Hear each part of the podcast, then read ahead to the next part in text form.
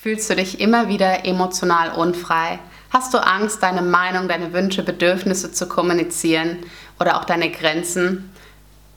Verstellst du dich immer wieder? Passt du dich an? Dann bleib unbedingt dran, denn heute geht es um sechs Tipps, wie du endlich emotional frei wirst. Und damit endlich die verkörperst, die du wirklich bist. Also, mein Name ist Nadine Bose und ich bin mit Leidenschaft traumasensitiver Beziehungscoach, Paar- und Sexualtherapeutin und ich begleite wundervolle Menschen wie dich dabei, endlich glücklich und erfüllt in Beziehung zu sein. Und heute geht es eben um dieses spannende Thema emotionaler Freiheit. Und wie ich schon in meinem vorherigen Video gesagt habe, wenn du es noch nicht geschaut hast, schau es dir gerne hier oben an. Ich blende es nochmal ein, das, was eigentlich emotionale Freiheit bedeutet. Und heute geht es aber darum, was du machen kannst, um endlich emotional frei zu werden. Kurz zusammengefasst, emotionale Freiheit bedeutet für mich, frei darin zu sein, deine Wünsche, deine Bedürfnisse, deine Meinungen, deine Grenzen zu kommunizieren, frei von Schuld, Scham und Ängsten. Und einfach, ja, für dich gut sorgen zu können und deine Emotionen managen, fühlen, prozessieren zu können. Also, wie kannst du jetzt endlich emotional frei werden? Punkt Nummer eins: Stärke deine innere Erwachsene und Beobachterin. Das bedeutet, nimm immer wieder deinen Körper ganz bewusst wahr, orientiere dich vielleicht auch im Raum und nimm wahr, ob du dich gerade erwachsen fühlst in deiner ganzen Größe und wirklich ja, in diesem Gefühl der inneren Stärke, der Verbundenheit und Zentriertheit oder ob du dich vielleicht eher hilflos, ausgeliefert, ohnmächtig, gekränkt, ängstlich und so weiter fühlst, beschämt, ja, dann bist du wahrscheinlich nämlich gerade verschmolzen mit einem kleinen Anteil. Und dementsprechend bei Punkt Nummer 1 geht es wirklich darum, diesen Anteil zu stärken, der das bemerken kann, dass sich hier ein Anteil meldet, ein inneres Kind. Und diese Kapazität zu entwickeln, mit diesem Anteil dann zu sein, statt mit ihm zu verschmelzen. Ja, wirklich zu, zu bemerken, ah, da ist vielleicht ein Kloß im Hals, da ist vielleicht hier ein Ziehen, ein Stechen, Hitze, Kälte, Schmerz. Und dann können wir diesen Anteil willkommen heißen und mit dem präsent werden. Ja, das kommen vielleicht Gedanken von, oh, und ich bin so XY oder vielleicht passiert gleich das. Auch dann können wir reinspinnen, wo in mir ist dieser Anteil. Und aus der Erwachsenen heraus kann ich mit diesem Anteil sein und mich um diesen Anteil kümmern. Punkt Nummer zwei. Wende dich liebevoll diesen Anteilen zu. Und wenn du merkst, dass da wie so ein innerer Richter ist, eine Verurteilung von diesen Anteilen, dann kannst du wissen, dass du nicht in deiner Erwachsenen bist, sondern ebenfalls in einem Anteil, in einem quasi Richteranteil, ja, der dich verurteilt, der diese Anteile verurteilt.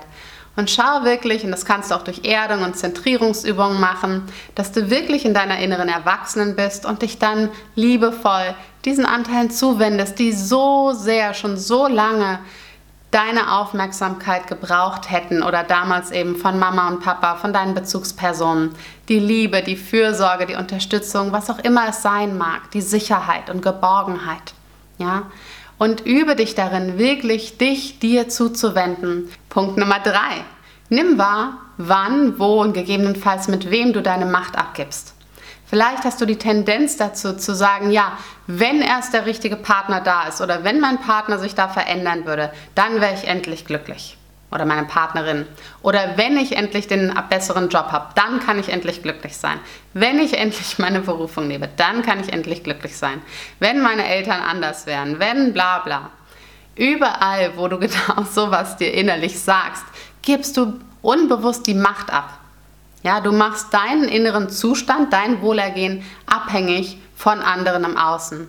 Und das ist nicht wahr. Zumindest nicht mehr heute. Heute ist dein innerer Zustand abhängig davon, wie sehr du dir erlauben kannst, mit dem zu sein, was da ist.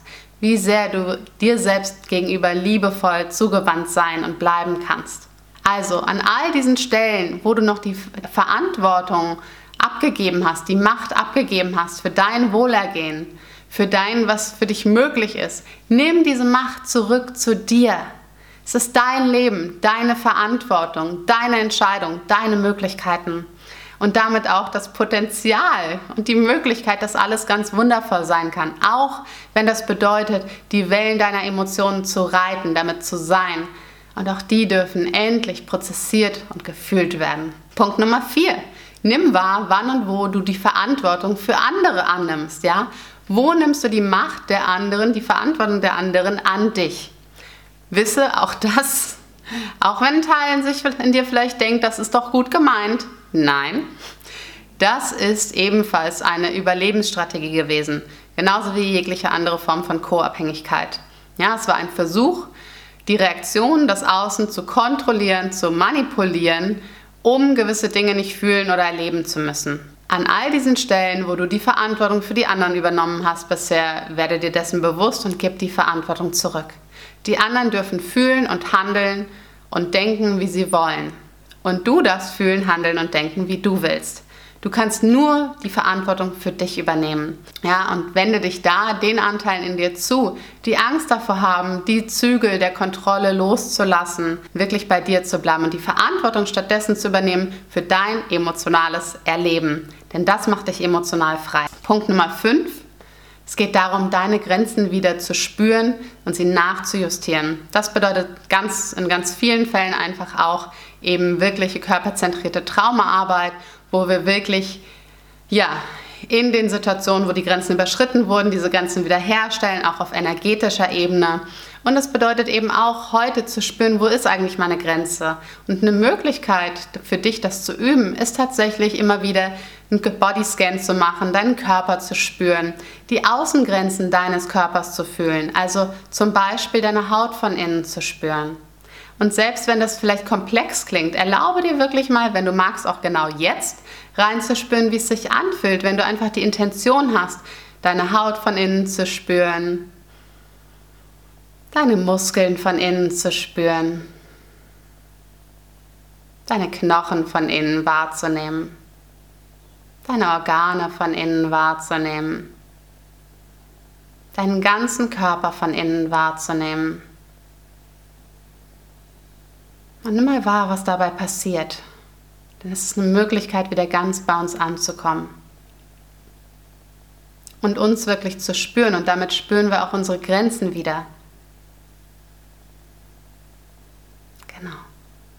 Ja, also wir wollen uns nicht in den Körper zwingen, weil es gab immer gute Gründe, warum wir aus dem Körper rausgegangen sind. Dementsprechend gilt es eben, diese Emotionen, die da noch fest gefangen sind, ja, und die damit einhergehenden Glaubenssätze natürlich und Ansichten über das Leben, über den Körper, über Emotionen, das darf sich verändern, das darf sich shiften. Aber probier gerne mal für dich aus, ob das für dich möglich ist, hier wieder deinen Körper mehr zu spüren und damit auch deine Grenzen wieder mehr zu spüren. Und dann nimm auch gerne wahr, was passiert, wenn du versuchst oder wenn du dabei bist, anderen Grenzen zu setzen. Und hier ganz tricky, was ich immer wieder erlebe, ist, Menschen wollen anderen keine Grenzen setzen, aus Angst, selbst Grenzen gesetzt zu bekommen. Und deshalb an dieser Stelle möchte ich dich wirklich dazu einladen, hier dich um die Anteile in dir zu kümmern, die Angst davor haben, von anderen ein Nein zu hören die das Nein der anderen nicht als Akt der Selbstliebe dieser Person sieht, wie es das eigentlich auch für dich wäre, sondern als Ablehnung interpretiert. Als, ah, die Person mag mich nicht und deshalb sagt, setzt sie mir eine Grenze. Oder, ach, was ich jetzt wollte, war nicht okay, ich muss mich jetzt selbst beschämen. Nein, das ist nicht so.